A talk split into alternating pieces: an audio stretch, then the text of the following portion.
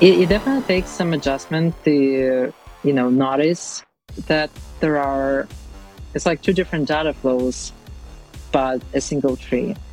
And I think that that is uh, that is not you know that, that that is not obvious the first time you try it. I think it takes a little adjustment, and you also kind of learn some patterns of how to deal with it and like how to. Uh, I think what I've heard from a lot of people who spend some time with it really and and and kind of it's like at some point you just get it kind of in your brain and then it even becomes rewarding to be like oh it makes sense. Like i'm gonna you know i'm gonna thread this thing through here and thread this other thing through through here. And i think the the analogy that like comes to my mind is learning knitting you know, like when you like you learn like a knitting pattern where you know you have to take the needle, you have to like put it through this hole, this other hole, this other hole, and you have a pattern. And I think it kind of feels similar in that like at first you're kind of clumsy, and then it really becomes like a second nature, and it just makes sense. And and you start noticing this like adoption. For example, with adoption strategies, I think a big one is again like people kind of think of like I have a client app, you know, it's like from server components perspective, like all existing React apps today are like fully client. And so you think, oh, I wish I could like try to swap out this uh, leaf component like at the bottom of the tree with like a server component. But that doesn't work because, well, like how does it know which props to receive if it's a leaf? And so the things being passed to it depend on state potentially. So there's just no way for it to run ahead of time. And so the, the adoptions like you can adopt server components incrementally, but the adoption starts the other way around. It starts from the top. So what you do instead is like you have your entire client tree. And so in the server components model, that's actually a valid server components app. If you imagine there's one server component at the top that just returns your root client component. And so it's kind of like a tree where there's one server component, the rest is client, Again, it doesn't mean that it opts out of server rendering. Server rendering is completely unrelated. Server rendering still works, but it's just you have this one uh, one component at the root, and then you have this use client directive that says uh, the module graph below, like this is where we cut it off. This is where the server part ends, and everything below is like it, it can run on the client. But then gradually, you may be, you know, like I'm gonna like you, you of think of this like as a way to create some skeleton or some structure for your app where you say like maybe I have like app component at the top or like I have like a profile page component and then and the rest is client but then later you say okay maybe I'm going to have a profile page component that composes a profile cover and profile details and maybe that contains timeline and about and then the rest is still client so you kind of build out like a little skeleton where you can do data fetching in at each point and you kind of pass, pass, pass like async things down. And so you kind of gradually like lift uh, the, like you kind of move those, uh, pieces where you, uh, transition from server to client world, like further down the tree, but you also don't have to. So the thing that sometimes people think of like use client is uh, some kind of like an escape hatch or some kind of a bad thing but it's it's really about you're supposed to be able to use as much or as little of either side as you want. Like you can build the entire page with server components you can have like one server component at the root and the entire page is client or you can kind of like mix and match them and and nest the you know server components into client components and the other way around. And so it's it's it's really like as long as you follow the rules you're not gonna you know it's not gonna allow you like well, one way I've liked, uh, I was on some Twitter space and I've liked this, uh, at the start, it's like server components, uh, make client server waterfalls a compile error. Like that's, that's kind of what it does. And I think that takes some adjustment because we're used to accidentally introducing the server client waterfalls with use effects and so on. But it's, it's, it's really just a, a more efficient. And I think it is a clearer model once you, uh, you know, let, let it settle a little bit in your mind. Yeah, I think there's also probably some some different ways of writing uh, your your uh, client components to kind of work more naturally with server components. Um, so, for example, um, you can imagine a uh, a tab component that receives the list of tabs as as uh, as React children, right? So now the tab component it's interactive. It keeps track of which what is the currently active tab. Forget things like you know you probably want to actually do like route. Maybe you might want to integrate with a route, but you know keep, keep consider just a simple a simple tab component.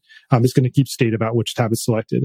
Well, there's no reason that the uh, but just because that tab component has some client side state, it can take children that are server components and that were you know um, right.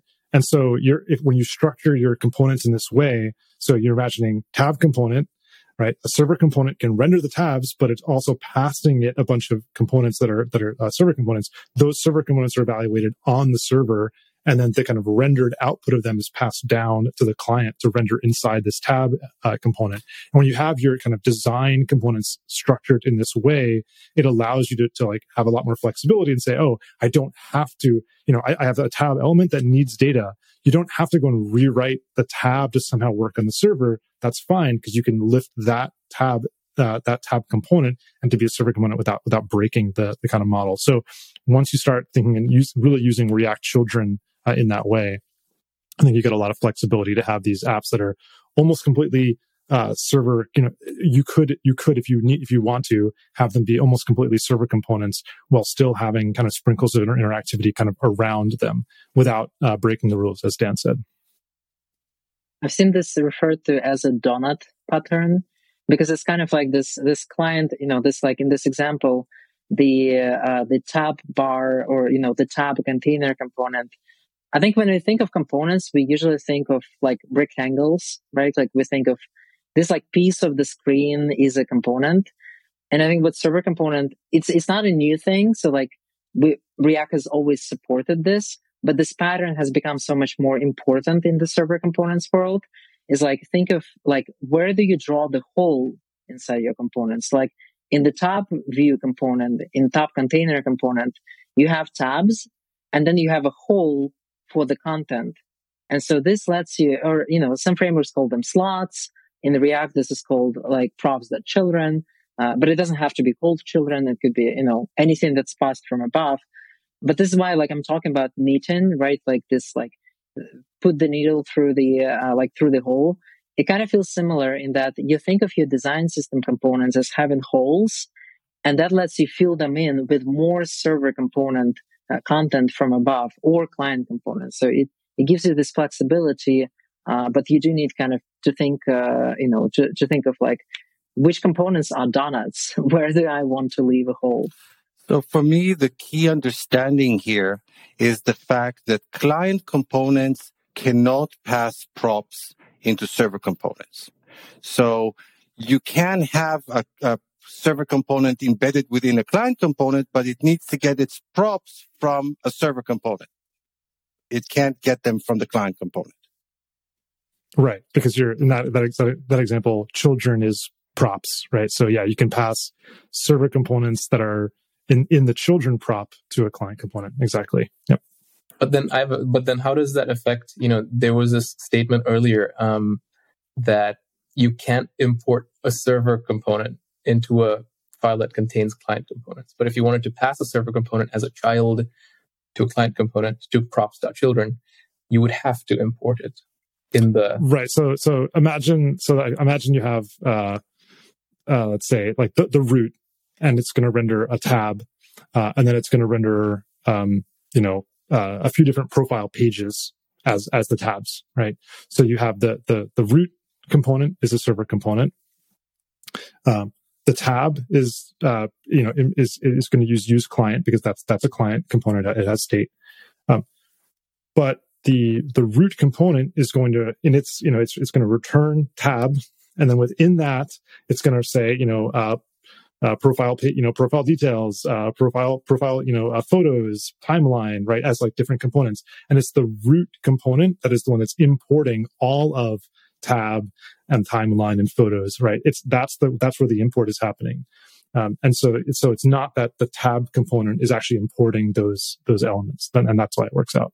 Right. So it's the root import. That makes sense. Yeah. So the component to render children, the component doesn't need to know what what its children are. I think is the right. basic thing that you're leveraging.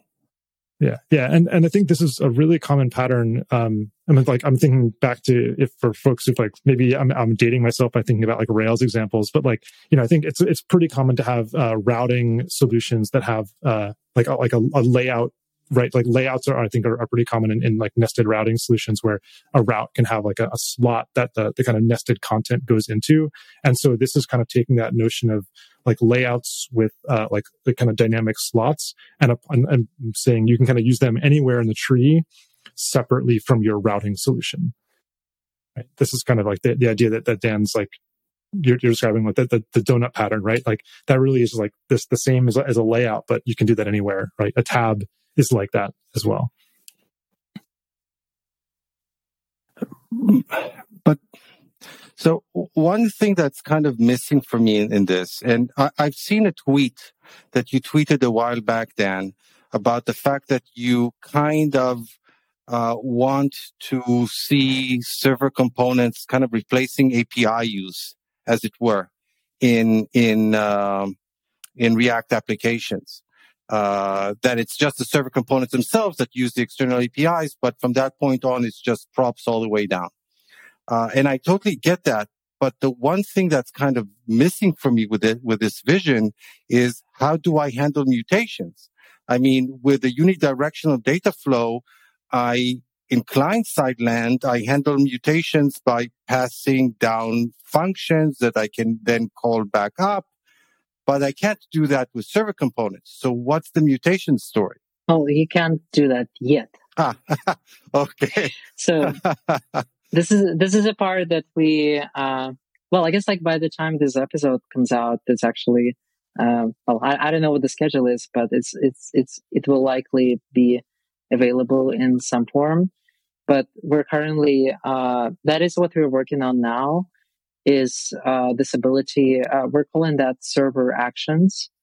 So uh, we want to make it possible to um, pass a function uh, from a server to the client. Uh, it's it would have to be annotated uh, with a use server directive. So it has to be annotated that this is something you want to expose uh, because uh, it would otherwise be uh, like unsafe to, you know, expose arbitrarily callable functions uh, from the server. You don't want to do that. Uh, but if it's something that you want to expose as, um, it is similar to RPC. So there are some popular solutions for RPC now. Uh, we don't think RPC is a good solution for data fetching. So RPC isn't, and the reason is the same as uh, you know, if you do RPC for data fetching, and for those who don't know what RPC is, it's when uh, it's remote procedure call. is like an old term, but essentially it just means you call a function on the client as if you know, as if it exists there, but actually behind the scenes is going to talk to some like server NPI endpoint that's like generated automatically, and then it's going to call like the actual function on the server that you write. So like RPC is this concept of like, I'm going to call a function, but actually I wrote it on the server and there's some layer in between that kind of translates it and makes sure that like the types match and that it actually works. It's called a marshalling layer. That's the old ter- terminology from the old, from the 80s, like when, or 90s when I used okay. technologies like DCOM and Corba and stuff like that. Uh, yeah. This is what goes around comes yeah. around. but this actually, for sure, for sure. This brings up another. I, I think this is an important point. I, I think most people aren't very good at architecture. I think most businesses don't have a good architect.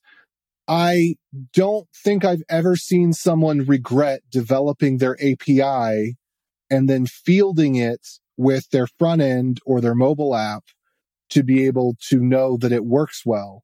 But I have seen terrible, terrible, terrible spaghetti mess time and time again where people try to map the, the way the backend will send data to the way that it's going to be used in the view.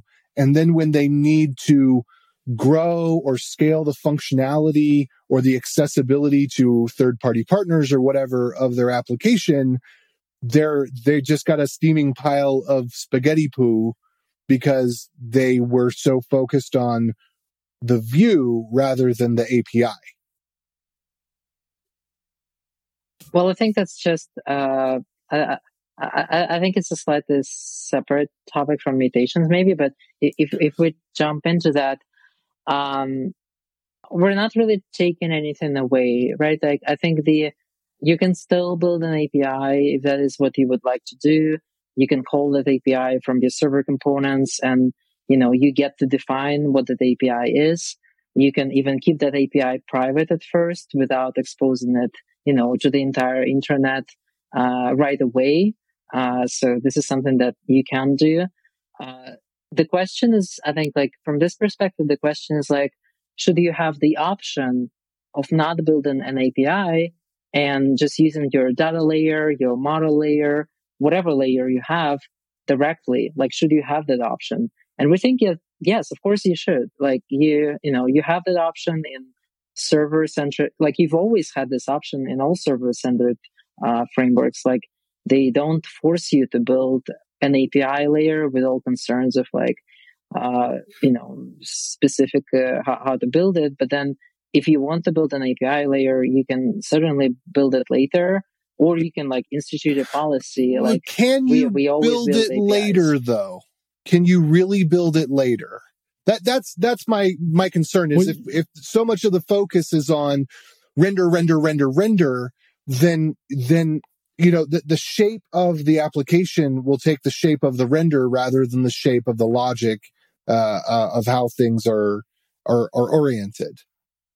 Yeah well i mean well to be clear like certainly you can build an, a, a separate standalone api for your for your backend. So if you if you're for example if you're if you're starting off well, I mean, what I'm talking about practically, what, what I'm, I, I get that yes, you, you can rebuild a new server from scratch and interact with the database, but then you're going to be copying all this stuff. And then, you know, so this is what I'm, I'm just saying. I think this is a, a peril to focus too much on the renderer and not consider what the API is going to be.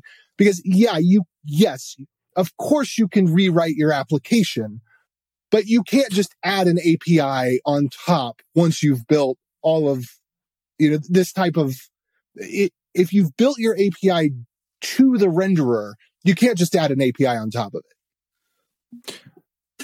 Well, I mean, I, I guess it, it, kind of depends on what API you're thinking about. So, for example, if you're if you're if you're a startup and and you and initially you're creating a website, um, and you know, uh, and you build you know you build a, a React Server Components app, um, you've got some services behind the scenes one nice thing, as, as Dan kind of highlighted, is that you're not forced. Uh, if you if you if, if you don't want to, you're not forced to kind of expose your initial kind of internal API to the world before you're ready. You could start by just building your app. Um, when you get to the point that now, for example, you've got a mobile app, um, or you want to start exposing your internal, you know, actually exposing a, a more a, an API for other consumers, not your app, right? I mean, by all means, you can create a standalone, you know, API. I think what you're getting at is maybe the kind of uh, you've you've got is there a sort of business logic layer that is developing inside of your next app?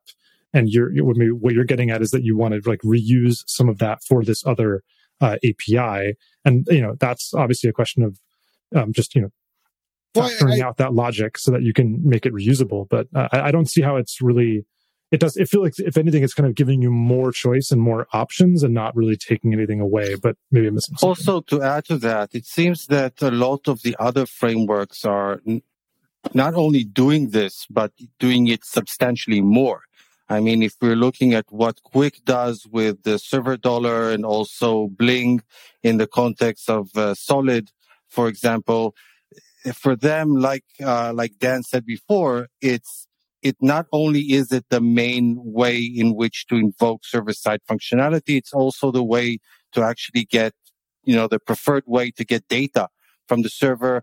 And in the context of Qwik, it's even a, a way to, you know, if I want to log something on the server, I can do it that way. So they really encourage it in a way, especially given also that there's like no separation of, of files. It's all in the same file. And I think you're kind of forcing this separation. So I totally get what you're saying, AJ, and I'm I'm totally on on on on the same page as you are. I'm just saying that it seems like you know we are we're heading this way whether we like it or not. I'm not saying that we shouldn't have the ability to render. I'm, I just, I feel there's a great caution. Okay, you guys are big brains. you can probably start a project and know what you're supposed to do and have the right separation concerns, but there's, there's not any guardrails or encouragement. People are going to tend towards PHP, right? And it's going to end up being, I mean, you, I don't know how much React you guys see of you know, what the little people are, are doing uh, you know, I'm, I'm sure that you work a lot with the big companies, but I, I don't know if you see what goes on at the small, medium sized businesses because they're probably like really far below where your skill level is and where, you know, but, but I mean, it's, it becomes PHP eventually. You know, it's, it's like, if you look at some of these React apps that people are creating, and this could go for anything, right? It's not necessarily just React, but I mean, the, the, the, the there, there's so few separation of concerns. And that's kind of one of the things with the React movement was, hey, throw separation of concerns out the window. We don't need separation of concerns. But that separation, that, that lack of separation of concerns kind of starts on the front end. And as it gets closer and closer to the back end, it's more and more difficult to end up selling that product, right? You want to relicense that product or you want to, you want to sell your company and you have to go through due diligence and the, the, you know, it, obviously this is a problem anywhere, right? But if you took Rails, for example, you could sell a Rails app. You could, you could, you could grow a company on Rails and you could sell a Rails app. There's a pattern. There's prescribed separation of concerns. And if somebody needs to go in, unless you just, you hate Rails and you're doing it completely wrong on purpose, you're going to fall into the pit of success with active record. And yeah, there's gotchas and whatever, but you fall into the pit of success where if somebody needs to take your application and expose it to third, third parties or retool it for white labeling or whatever, they're going to fall into the pit of success. And that's where that, that's kind of the distinction I'm trying to draw is that, you know, yes, if somebody is super expert, no, they don't need any hand holding. They could take something, uh, and, and they can create good out of it no matter what.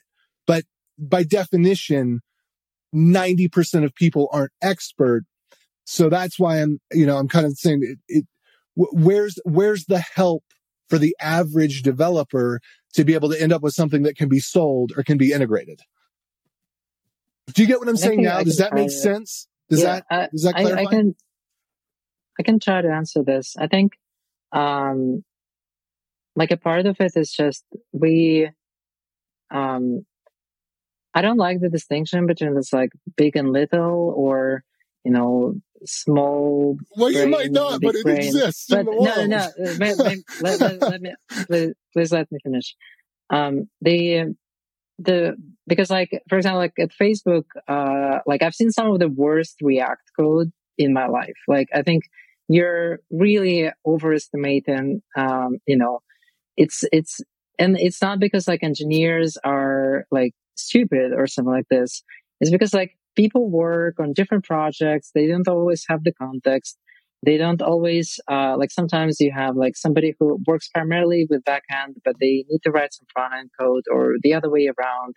Like they don't know, uh, sometimes like project, uh, you know, requirements change or like frameworks change.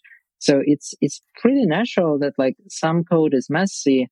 And I think what we, you know, on the React side, uh, we don't really like the paternalistic prescriptive approach of, you know, here's, uh, here's a capability that makes sense, but we're not going to give it to you because you're not smart enough to use it. Like, I think we, we, we don't like this.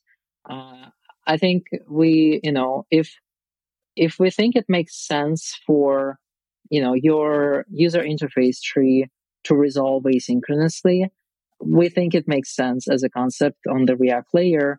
And then from that, it necessarily follows that you would be able to, you know, uh, either like call your data layer that can be, you know, ORM. So that's not too far from what Rails does. It, you know, you, it could be something, uh, you know, on a framework level. Uh, for example, like you could build a framework on top of React server components that is maybe more opinionated about the way you structure data and then it would like force you to expose everything as an API. Uh, but because we think that there are many valid use cases where you don't want to build a generic API. And in fact, uh, server components like one of the inspirations is um, just kind of realizing that uh, the uh, like you could make a mess on in either direction. Like if you put push everything to the front end, you can make a mess there. If you write like a beautiful API, but it doesn't actually correspond to the shape of what the re- you know what the renderer needs, uh, and that like we've seen that a lot. Uh, where you you can't safely like remove something from API because you have no idea how it's being used, uh, uh, and, and, so on. So we think that we you know we don't want to limit that ability. We actually like want you to be able uh to, like to to make choices there, and then we think that the developers like yes you can make a mess of out of it. And by the way, a lot of pretty big products were made with PHP and people were able to figure it out. And then there's a lot of spaghetti code in the React code bases. But one thing that's, I think, a very uh, like important from the, pers- like if you're worrying about spaghetti code in particular, um, one thing that's important, like if you, if you compare spaghetti jQuery code and spaghetti React code, there is one big difference there. And the difference is composability. The difference is that in React, you can uh, take a piece, like you can take a component, you can throw it away, and you can like you know remove it, and it it definitely it usually doesn't break anything, and that's because the the data flows down. And so you can, you know, you can take a piece, you can replace it, like you can rewrite the component to take the same props, and then and then it works. And so it lets you kind of, you know, iterate and uh, you know, I, I, think maybe Ryan Florence uh, had this tweet about like it let, React lets me, uh, you know, fill a bunch of boxes with garbage, but then it connects these go- boxes in a way that makes them makes them swappable, and when there's a problem, we can actually replace it. And server components preserves this property where, yeah, like if if you make a mess somewhere, you can replace that part. Uh, but I think uh, kind of more guidelines about how do you do like API structure, like all that kind of stuff. This is something that frameworks can enforce. And React Server Components is not a framework. It is uh, kind of a tool for frameworks. There's a difference between enforcing versus making it easy and clear. And so that's one thing I didn't, I'm not trying to say that it should force something. I'm saying that as you come into it, you know, you begin to fall into the pit of success. I'm all for escape hatches. I'm all for libraries that say, here's the function that does everything with the defaults and usually does what you need. And then here's the four functions you need to call if, you know, yeah. that the defaults don't work and you need to get low level. I'm all for that. I love that. I would just call out though that I think it's very easy in, for example, Rails uh, to fall into the mistake of putting uh, too much logic in your controller when it should have been in a model, right? Um, right, where it's uh, oh wait, I why am I repeating myself in this other controller? Like, because it turns out that actually that was like really just tr- like more business, reusable business logic that should have been in the model layer. Like, sure. I, I think the reality is that, that any, that any solution is, is going to make it easy or even to have like a tiny bit of logic in your template because I, if I recall correctly, ERB still let you put like you know, still let you put a little bit of logic there, right? Um, that well, um, yeah, like it, it, it, actually still technically kind of worked, right? Like yeah. so, th- th- there were and, and and and like even like what data about like what properties of of the record are you fetching is like is actually logic that's sort of baked in the template. Like the, the point is that you can always get it wrong. Yeah, yeah I agree. You can yeah, always, you can always get, it, get, it wrong. And I think and in, and in particular, like the like the the model versus controller was like an incredibly uh, easy, easy thing to, to, to like to, to mistake like to mistake in, in, in the Rails world and and I think in, in in very in like similar MVC systems. So I think like there's like there's only so much we can do there, but I, I think it's really about um, giving people the capability. And yeah, like it would be great to see. Uh, you know we've seen things like um, uh, somebody from Expo. I forget was it? I think it was uh, might have been James Ide uh, who like worked on uh, and, and others who worked on uh, a version of the the Facebook Ent system. So Ent is a framework a framework we have internally that uh, makes it easy to do data loading, but with kind of attached um, authorization. Like, can this can this user see this object? Right? Is it think something that, that's often um, kind of missing? Right? Um, and then literally every single piece of data that you fetch off of that. So, you, for example, you get a user and then you want to see their posts and can, I can like, can I see their posts? Right. And it's just kind of walk the, the graph like it's doing all the correct uh, checks. And so, um, the folks at, at Expo released like a JavaScript library. Like it would be great to see more things like that that are helping to make like kind of really good scalable data libraries for JavaScript. We think that that should exist. Um, and we think that server components would be totally complementary to that. Right. But again, how are you going to build those things if you can't easily fetch data in your React And I wanted to add on right. top of yeah, that, that, I think I think a key issue here is that React Server components are so new and and untried. And you know, I, I have this talk that I'll be giving where I look at the various ways to deal with uh, the cost of hydration, and I present React Server component as one possible solution. And one of the downsides that I list is the fact that first of all, you have to learn and understand this new technology and the fact that this new technology is not battle tested yet. You know, a lot of these patterns that we're talking about haven't been figured out yet. You know, maybe React Server Components is doing something in a way that's not so good or less optimal or could be done better. You know, the React team have shown willingness to turn things upside down when they feel that there's, you know, a justification for doing so. So I think, I just think that, you know, time will tell in this context. But I do have another question here. And Dan, you repeatedly referred to React Server Components as a specification in the context of React more so than an implementation. And per my understanding, the the one and only implementation right now well, I know that there are some experimental experimental ones out there, but really the only, you know, working implementation, I guess, is Next.js. So my question then beca- uh, is, is Next.js effectively the future of React? Do I have to use something like Next.js or specifically Next.js if I want to be able to use React to its full capabilities and potential? Yeah, I can, I can try to answer this.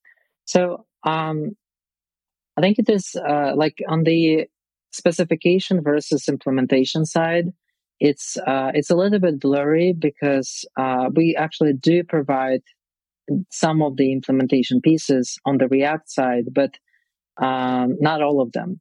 So the parts we provide are the parts that um, interface directly with React. So we provide the thing that executes your server components, uh, kind of like the renderer, and we that that renderer produces our protocol that lets us stream uh, a React tree from the server to the client. So that's uh, we we basically provide the thing that like runs them and serializes them. And serialization is actually like what triggers execution of server components. So that's, that's why like if you render, you know, a tab container and then you have like a profile tab inside. And so as we serialize the response into our protocol, we're like, oh, this is like a tab container. Um, it's a client component. So we need to tell the client how to download it. Like, where is the script tag? You know, where to get the uh, JavaScript chunk to download the code for it. And then we're like, okay, now we got to pass, you know, now we need to serialize these props so that they can be passed. And so as we serialize these props, we're like, oh, this child is like a piece of JSX. So we're going to assume it's a server component. We're going to run that. And so, and so that's, that's why it's possible to nest uh, server components into client components uh, because of this like serialization process. And so we provide the piece that does the serialization and we provide the piece that does the deserialization. So the protocol is not like something that any, you know, anyone needs to conform to or know about. It's really an implementation detail of React, but we provide this thing that, uh, can, uh, can read this protocol and construct a React tree out of it. So we provide the thing that executes server components and we provide a thing that kind of turns that output into a normal React JSX tree that you can then render. And that's basically how it works. Um, but then the pieces that we don't provide are uh, you need a bundler integration on a pretty deep level uh, because server components is kind of a futuristic architecture that assumes a next generation bundler. So it doesn't just, you know, rely on what exists today. It's also kind of our vision for what bundlers should be able to do.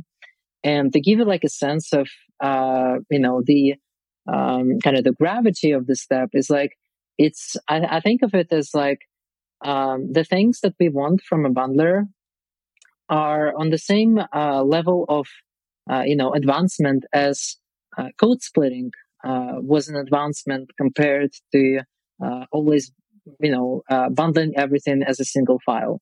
So like in you know 2007 maybe like I think like I think maybe Google had um, like GWT or something like this. Like maybe that was one of the first. I'm not sure, but I think it was one of the first production kind of implementations of code splitting.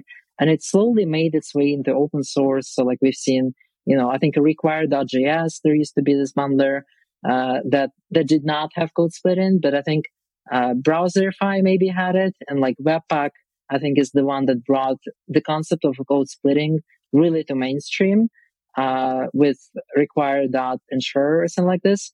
And later, you know, it got, it became a specification with this like dynamic import syntax that gives you a promise. And then behind the scenes, the bundler actually generates a chunk whenever it meets the dynamic import. And so server components kind of, uh, in server components, that part is the specification part. So, uh, and it's, it's conceptually, it's very simple. It's just that there's this directive called use client that acts as a split point. So by default, the uh, the module graph starts on the server. So you know your code doesn't get uh, you know into client bundle at all by default.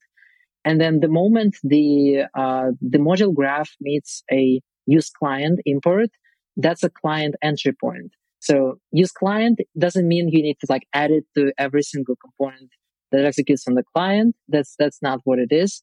It's really the boundary. It's like where the server kind of enter. It's like the door to the client world. That's what use client is.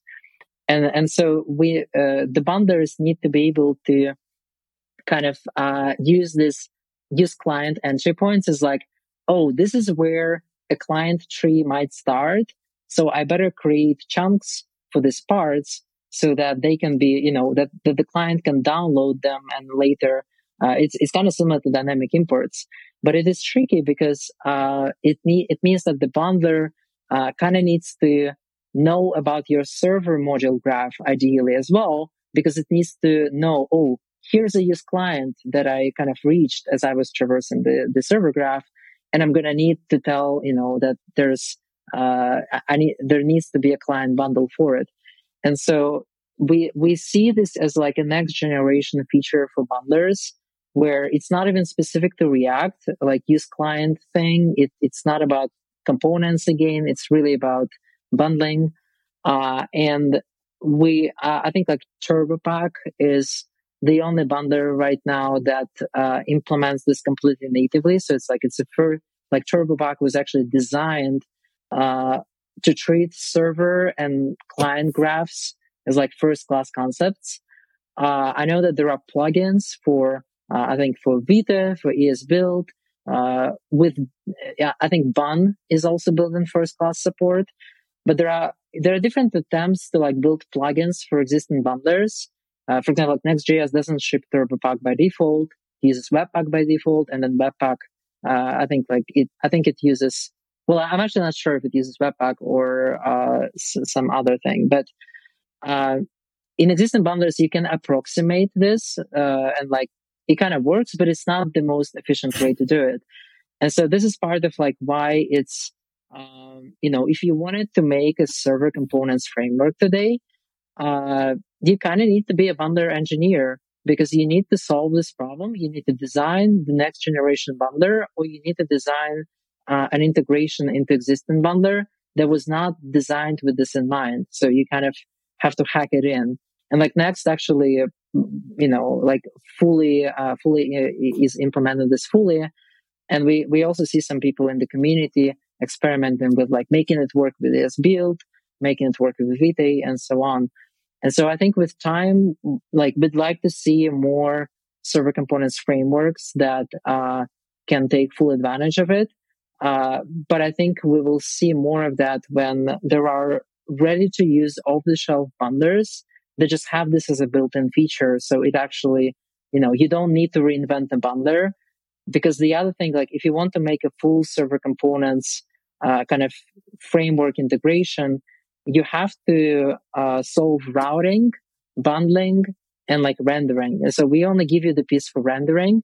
We give you a specification for bundling and deployment. And then for routing, you kind of have to figure it out. And deployment, yes. So like you also have to sh- think about like how you know how are you going to avo- avoid like version skew and other problems. To be fair, I so it's just a big project. Yeah, to be fair, I think that the future of, of front end development is the quote unquote meta frameworks, which I like to joke and say that a meta framework is any framework not created by Meta. Um, but uh, but be that as it may, yeah, I, am guessing. Yeah, I, Ryan Carniato, the creator of Solid, likes to say that Vite is kind of uh, raising the the floor of bundling that uh, of what it means to build a meta framework because it gives you bundling out uh, like a boxed solution for bundling. So I'm guessing if somebody does create an appropriate uh, plugin or whatever for Vite, that would kind of solve that problem.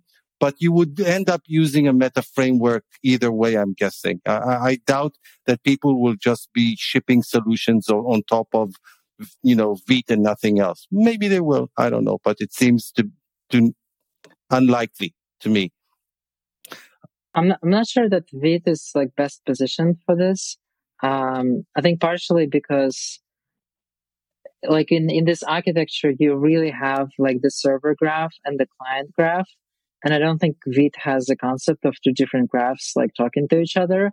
And also, of course, like from Vite's perspective, that's just like an unproven idea. So they're not rushing in to implement it because like it's not standard and, you know, that's fair. So I, I, I, and the other thing that's really important is routing. So like Vite doesn't really have any concepts of routing. Uh, you know, from its perspective, there's just like one output, uh, and you could have like you could layer it on uh, with like a framework built on top of Vite.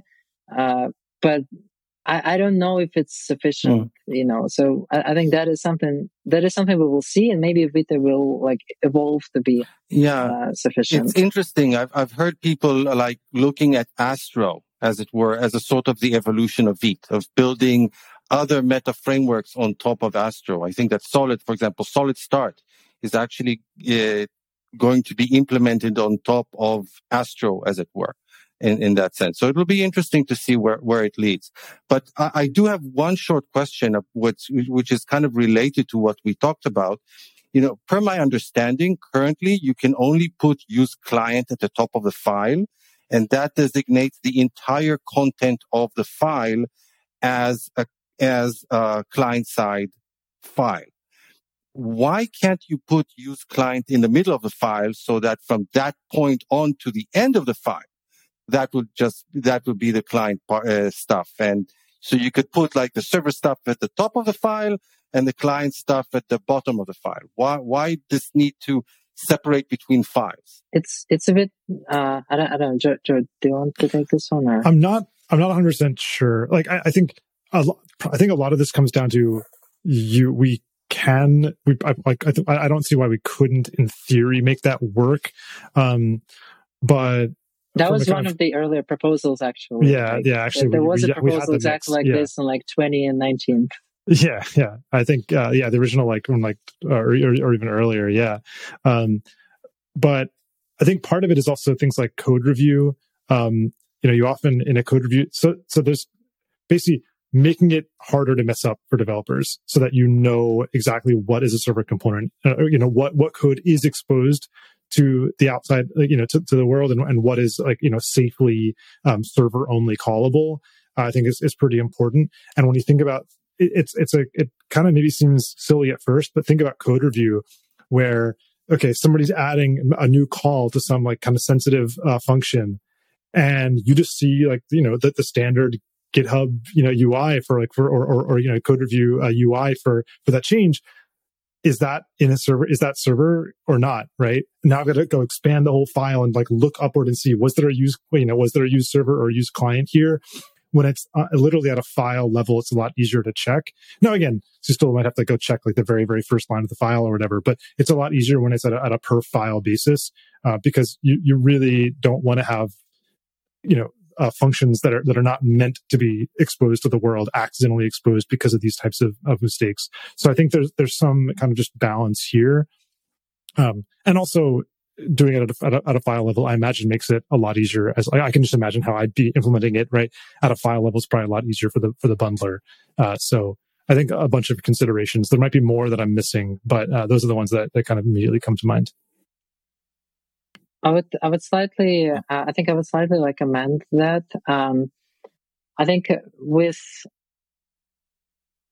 so I, I think we've kind of actually walked back on some of this thing because like early on we were thinking of like you know it's super important like in code review and so on, but I think that actually sh- shifted uh, because uh, like it, like in the current model you actually can't tell like when you look at a component you because like not every cli- you know not every component that executes on the client actually has the directive. So like the directive is not something that you put to say like this component is is a, is like runs on the client. It, it's really contextual. So like if you're if this component is imported from a tree that's like already on the client then it will act as a client component.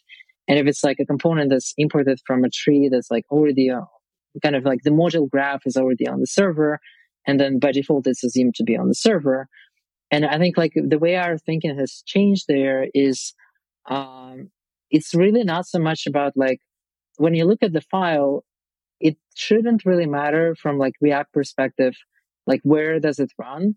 Uh, you're, it's more like working with types because when you make a mistake, you get immediate feedback on like what the mistake is. So for example, like if you start with a component, it's just a function. It doesn't have any, you know, special features. And you're like, I want to add some state to it. So you don't use client at the top at this moment. You just use state, you know, you just add some state. And then, you know, if you don't get an, and you, like you get immediate feedback from your development server, like I think in Next.js case, they have like a TypeScript plugin that does it. So it's, is the same kind of live feedback as you would get from TypeScript.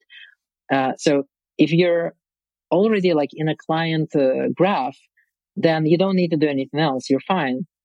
If this component is in a server graph, uh, then it will say, Hey, like this is a client feature, uh, and it doesn't exist on the server.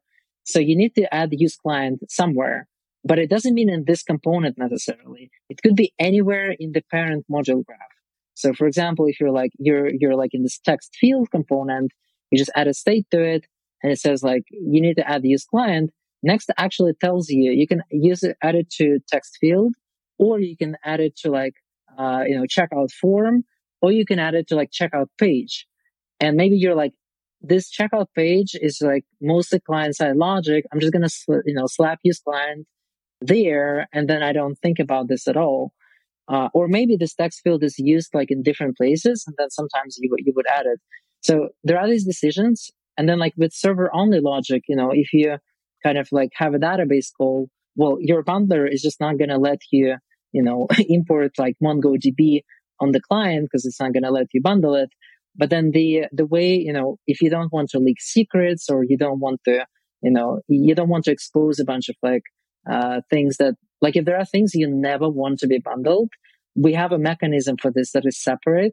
It's uh, it's a special package called server only. So if you just have like import server only, it's kind of like a poison pill. It's like that will not that will prevent it from ever getting like in, into a client bundle and let and letting you ship that. And so that's what you put into your credentials file or like any files where you're like you know, features you haven't released. Like that's, that's one of the cool cases about server components is you can use it to gate features which you want to, to not leak uh, the fact that they exist. So as long as you only like gate, uh, you know, you add server only so that you don't mess it up accidentally and like put an import in the wrong place. Uh, but that is the poison pill. And so I think like the, like these kind of things together where you, mostly you just, you want to add a feature, you just add it and then if you get the feedback that actually you can't do it in this part of the tree, you're just going to rewire the tree a little bit to, you know, to resolve just like you do with types. When you like a different type of this thing is passed, you either fix the thing that's passed or you fix the type. It's kind of similar. But then the reason you can do this in the middle of the file has more to do with, um, like in a single file, you kind of execute, uh, you kind of expect uh, like a single execution environment. So like you expect that you can share variables between them, and it gets like really confusing if you like you have a function call, like you have some variable, and then you like either you can't use it below or like you don't know you know how how that is going to be shared i think right. that that that is where it gets really confusing and so we settled on files as the boundary by the way is there a use server yes but not for what you would think it is because people would think that use server is uh, so it's not it's also like not in a released piece so this is why you don't see it. Um, because again like you might think use server means make this a server component but again that's not how it works. Use if you think of like use client that's not the marker of the component. It's a place in the module graph where you cut off the client tree. It's like a door from the server to the client. And so by this logic what is use server? It's the door from the client to the server so use server is the thing that lets you do mutations eh, like in the future it's like it lets you import a function now I get it. You, you mentioned it before. Now mm-hmm. I remember. Okay, now now the penny is dropping. Yeah, excellent. Yep. So one thing that I'm wondering about with a lot of this is, um, does any of this stuff work with React Native? Um, I mean, we're, we're talking about components and things like that. A lot of the rendering happens on the phone, just like it happens on on the web. Some people are using React Native Web. So I think that uh, Bluesky is using React Native Web. Mm-hmm. Yeah, the new hotness. Yeah. So we we, we don't uh, well in, in principle it is designed to work with any react renderer and um, it's actually a little bit uh, like server components are inspired by many technologies but one of the inspirations is our internal native frameworks so at facebook we have frameworks that we use for native apps uh, that are like you know we use react native for some parts uh, but actually, like one of the things that is very limiting for React Native is that it doesn't let you drive the view logic from the server right now. And we have an existing solution that does. So we have an existing mobile framework that is similar to server components, but for native and it's not, it's not in JavaScript. Like it's, it's in Hack. So PHP. Um, but it, it is uh, it's, it's like part of why we know this this architecture works because that's actually what we use for a lot of our uh, native code. And the um, like we would like to extend this to React Native. We're not working on this right now, but kind of in the in the big model, of course, like we'd like you know React to let you target all platforms without compromising mm-hmm. on like uh, you know like the same. I feel like there's there's this uh, React ethos of like use each platform for what it's best at instead of the lowest common, common denominator. Right. so this was always this idea behind React Native is like, we don't just build a cross platform thing where you, you know, you have like a component that looks the same way on every platform, but is not actually using the platform features. No, we want to give you like a way to use, you know, iOS like you get all features like iOS text field, like Android is like Android text field. Selection works natively the same way that it works in native apps. And I think server components kind of applies the same idea to the split between client and server because it's like you don't run the same code everywhere. Mm-hmm. It's like you run the things that work best on the server on the server, run the things that work best on the client on the client, and we just give you like a way to combine them. And we'd like to bring that to React Native as well. Yeah, that that sounds about right. I mean, as far as things go, right? I mean, sometimes you can render some of the same things across React and React Native, and sometimes you can't. Um, and so, yeah, I mean, the idea that, yeah, I put a server rendered thing, you know, component up there, and you know, if I have a proper renderer on my back end that can turn it into whatever the Android or iPhone app uses, yeah, there's no reason why it couldn't do the same kinds I'm not sure that it's allowed in, in the context of licensing. I'm not sure that Apple likes you run, rendering on the server. Um, I've seen some things you can get away with, but yeah, that's usually actually in a web view, not in a native view. So it's it's tricky, but uh, I think the part that's uh, that that is disallowed is like kind of hot swap in native code, right? But with I think the boundary between like what is like what does it mean to render on the server? Like you don't add any new native components with behaviors that you know Apple can't check. It's just Right. orchestration of the components that are already on your device. And you think like, you know, there's this gap between like I'm returning some data or like I'm just returning the UI tree of like process data. It's it's not really such a big leap. It's just you do a bit more work ahead. of I'm not time. trying to make any sense of the Apple rules. Yeah. Well, and Don't take my uh, words. yeah, some of that remains yeah. to be seen. Yeah. You, you need to invite some people from Apple, and maybe they will tell you. Yeah. All right. Well, I think we're getting to the point where people actually need to pull off. We kind of went over a bit. Um, and I think somebody just tried to come in because Xfinity is probably here to look at my internet. So, um, let's go ahead and do some picks real quick. Um, let's have Tejas start us off.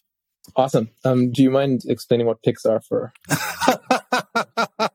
In that case, It's just shout outs about whatever. yeah, Yeah. Unless you don't want to go first. We'll- Dan can go first. Dan, Yeah, show us how it's unfortunately, I don't really have that much in terms of picks this time. Um, uh, you know, I will say this. Um, uh, one of the great things about participating in conferences is that you get to, if you can, then you can do a bit of traveling and sightseeing. Uh, I'm heading out at the time of this recording to a conference in London. Afterwards, we'll be touring uh, in in southern France, and that should be lovely. And then about a couple of weeks afterwards, I'm going to a conference in Portugal. And then, of course, we'll be touring in Portugal. So I, so my pick is, you know, go speak at conferences because you can do a lot of sightseeing afterwards. And these countries are beautiful and it's uh, highly recommended. Um, other than that, uh, we watched uh, the TV series on Netflix called Beef. Uh, we loved it it was so wacky and out there and somehow I could crazily relate to all the characters there, although they were pretty extreme. But, but still, uh, you know, sometimes you watch, you watch shows and, and, you know, they, you get disinterested because you can't relate to any one of the characters there. Here we just, you know, we were binging it because everybody was in a, in a weird way so relatable. So I highly recommend that uh, TV series. And those would be my picks for today. Great. Awesome. Um, Tejas, go ahead. yeah, thanks. Thanks for teaching me that, Dan. Um, so about conferences, huge pick. I was just at React Miami, um, in case you can't tell, and um, definitely a huge pick. A lot of people have been complaining that a lot of the talks weren't about React, but I think these people kind of missed the point that React is an ecosystem more than just a library, and so there were some fantastic talks about CSS and and their applications for our web apps. And I actually kind of liked that it was so community driven and focused. It was a great time. And also the sightseeing in Miami and so on was, was very nice. So plus one to that. Um, we've also been watching Beef, um, phenomenal show. Um, I, would, I have two picks really, um, shout outs that, that I think are worth appreciating. Uh, Bluesky, I got access today and like, it's tremendous. The, the capabilities of this quote unquote alpha. I don't honestly think it's an alpha. This is the best alpha I've ever used in my life um, the engineering quality, the way things just work reliably. Some some parts are even more stable than Twitter.com. Uh, so, absolutely love Bluesky. Um, and then the other pick that I had is a a beautiful book um, that has just helped me a lot because um, I you know I I um I, I tend to have interest in, in mental health psychology as navigating my own mental health, but also things like motivation and addiction and things like that. And there's an awesome book called The Molecule of More um, that has just been fantastic in understanding kind of health and how we how we find motivation. Where does it even come from and things like that. So The Molecule of More, uh, fantastic book that I've I've kind of been exposed to lately and has just been changing So by, the ways I by the time I return from vacation, will anybody be left on Twitter, or will any everybody would have already moved on to uh, Bluesky? I don't know. It's getting that. It's getting that critical mass. Um, and the their head of developer relations just opened her account, and I'm already like talking about like how can we get an API because I would love to create some type of open source like I post to Twitter and then automatically goes to Bluesky.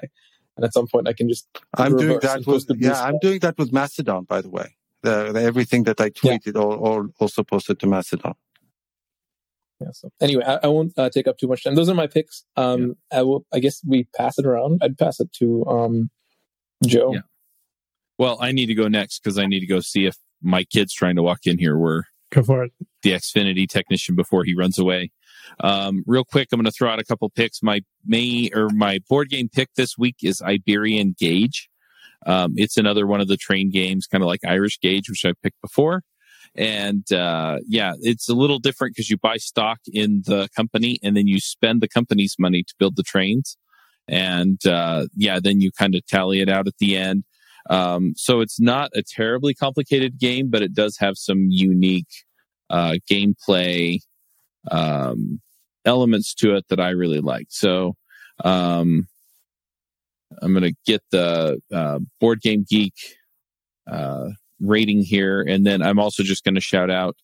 Uh, yeah, it's a weight of 2.32, so easy casual game for people. Um, the other thing I'm going to just shout out about is that I am doing the game dev uh, meetups on Thursday mornings at 9 a.m. Mountain Time. So that should be doable for people in Europe as well. Um, and uh, yeah, we're just working through the course and building games, and then we'll see where it goes from there. So those are my picks. Uh, Dan, why don't you go next? I, I think sure. I think Dan, um, you have um, to go next because you're getting progressively darker, and pretty soon you'll disappear on us. yeah, yeah. Sure. Uh, yeah, actually, yeah, I wasn't sure what the what to put in the beginning, but now now I have a better idea. Um, so also shout out to Beef. We started watching, um, my wife and I, and I want to give a shout out to another show called White Lotus because we watched that one before, and we were really like, we wanted to have something that has like a similar, I guess, like mood vibe. And I think it, it, it, it has some, some, yeah, like it has this vibe of like, you kind of like, you don't find characters like, you don't necessarily like find them very nice, but you do really like feel for them and you kind of see each, like they all have a point. Like they, they all have some kind of perspective. Uh, and I think that like if, you know, uh, both, both White Lotus and, and kind of have that in them. Um, so we, we really appreciate that. Uh, also, another shout out to Bluesky. One thing I want to specifically call out there is it it has this feeling that like they know what they're doing, which I don't get with Twitter anymore. Uh, and specifically, like one of the first things that I was like, wow, that's that's that's such an obvious decision in retrospect, but your Bluesky handle is a uh, is kind of like a domain. Like you can have a uh, you can if you own a domain you just verify it and that becomes your handle. And it's just so obvious in retrospect that this is how you know we already have a system for verification. It's not like pay you know seven like eight dollars to elon musk. It's like pay elon pay, pay eight dollars to godaddy. Uh, but i mean it's just nice that it's portable. So and like a lot of people already have it. And that, that was like a design decision that I was like, oh, it seems like, you know, they're doing something that, that actually like has some sense. And then the UI is actually nice. And, uh, I mean, they're, they're still like working through a bunch of stuff. Um, but yeah, I'm pretty excited about the build, the people building it. And yeah, sh- sh- shout out to Bluesky. Uh, I want to give shout out to Terence Tao, who's like a famous mathematician.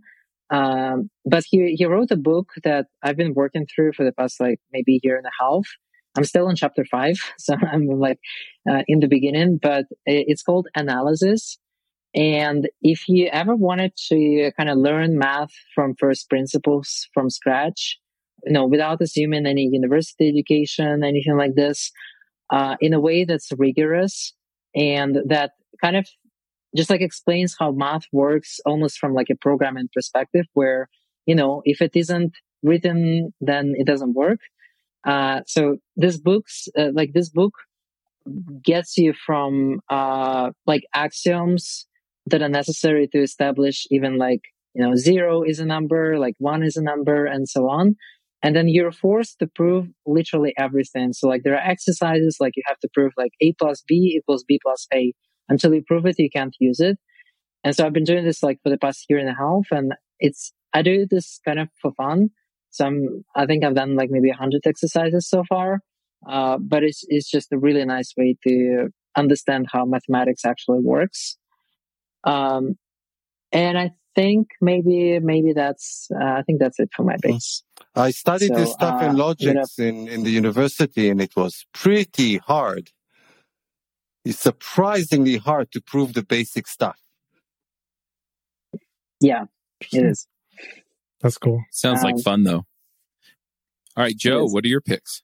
Uh, so I've been playing. Uh, so you mentioned uh, board games. So uh, Dragomino uh, has been a hit. With, so I, I have a six-year-old and a two-year-old, and so it's really hard to find a game that like the like the three of us or the four of us, if my wife plays, can actually play together because the two-year-old like can't. You know, she just like grabs things and destroys. But like that game is just simple enough that she can like with a little bit of help actually like place tiles and like get drag you know and she loves like getting dragons uh and like pick you know getting to pick the egg so it's like perfect for if you have young kids uh, and, are looking for a board game. That's a fun one Dragomino.